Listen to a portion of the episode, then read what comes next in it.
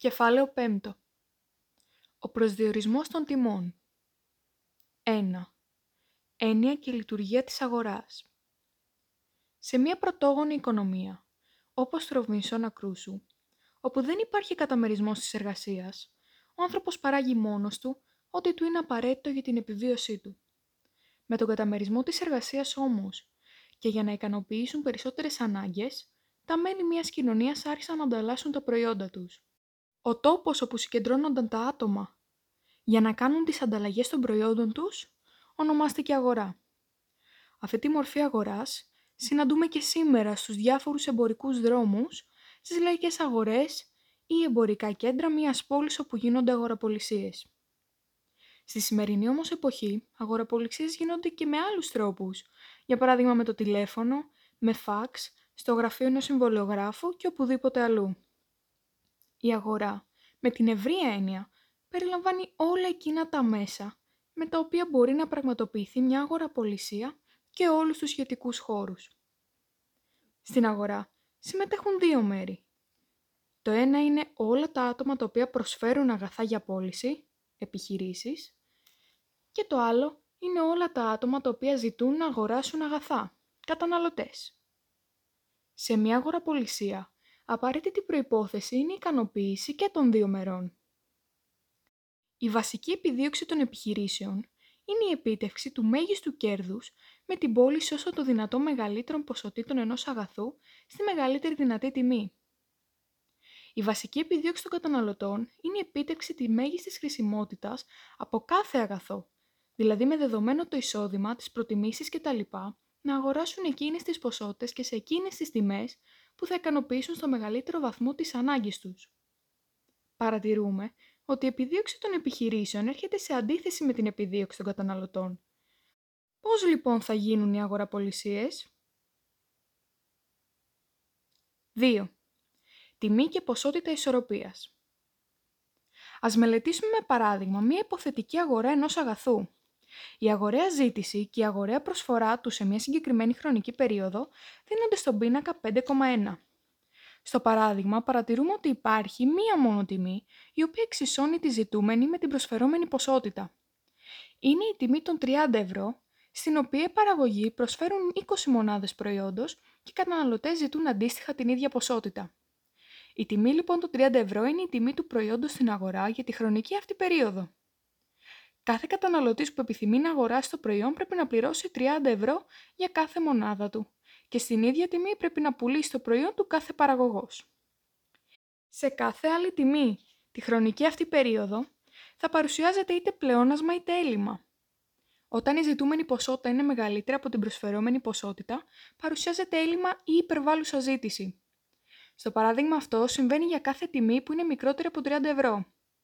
Όταν η ζητούμενη ποσότητα είναι μικρότερη από την προσφερόμενη ποσότητα, παρουσιάζεται πλεόνασμα ή πλεονάζουσα προσφορά.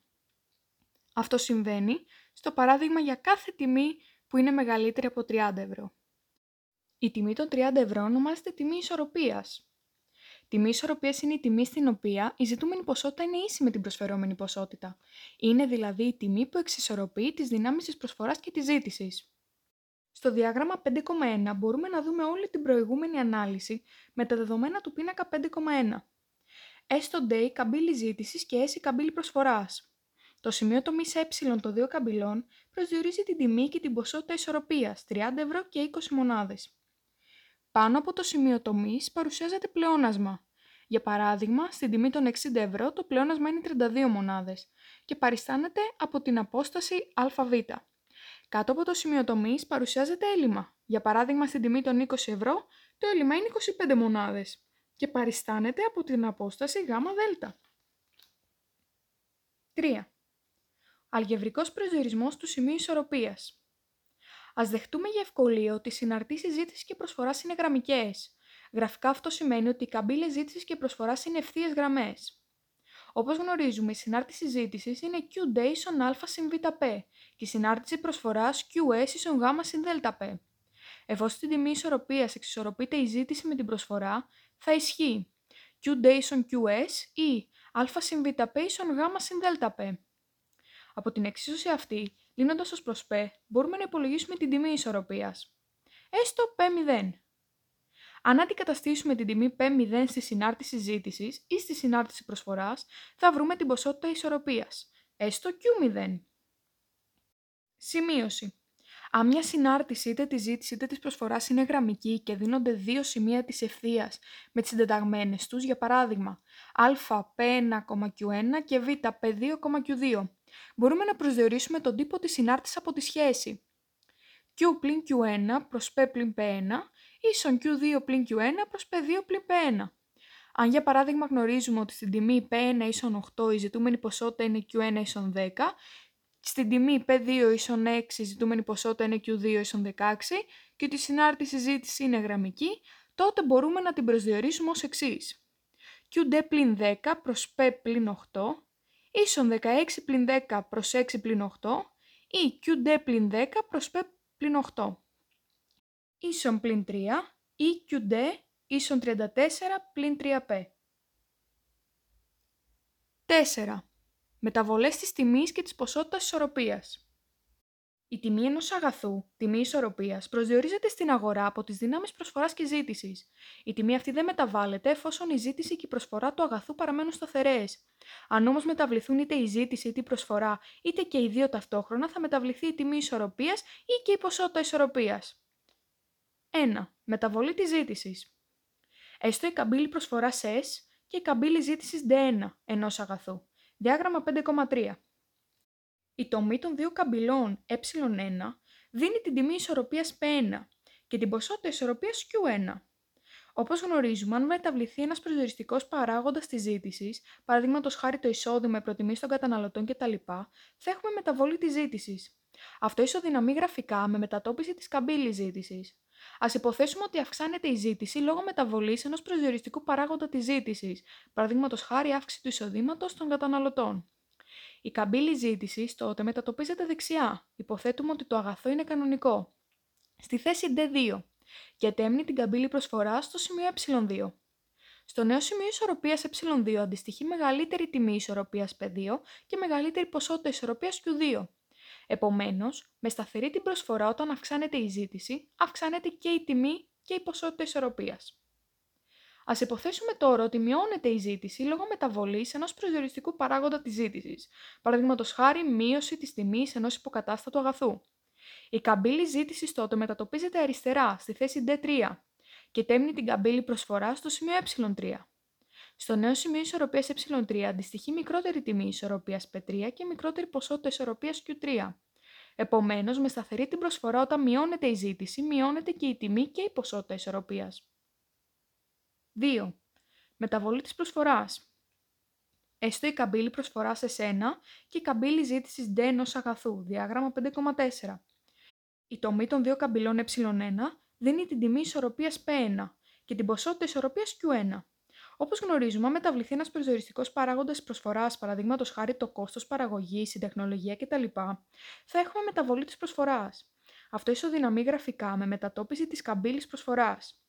Α υποθέσουμε ότι αυξάνεται η προσφορά λόγω βελτίωσης της τεχνολογίας παραγωγής του αγαθού. Η καμπύλη προσφοράς τότε μετατοπίζεται δεξιά στη θέση S2 και τέμνει την καμπύλη ζήτηση στο σημείο ε2. Στο νέο σημείο ισορροπίας, ε2 αντιστοιχεί μικρότερη τιμή ισορροπίας P2 και μεγαλύτερη ποσότητα ισορροπίας Q2. Επομένως, με σταθερή τη ζήτηση, όταν αυξάνεται η προσφορά, μειώνεται η τιμή ισορροπίας, ενώ η ποσότητα ισορροπίας αυξάνεται.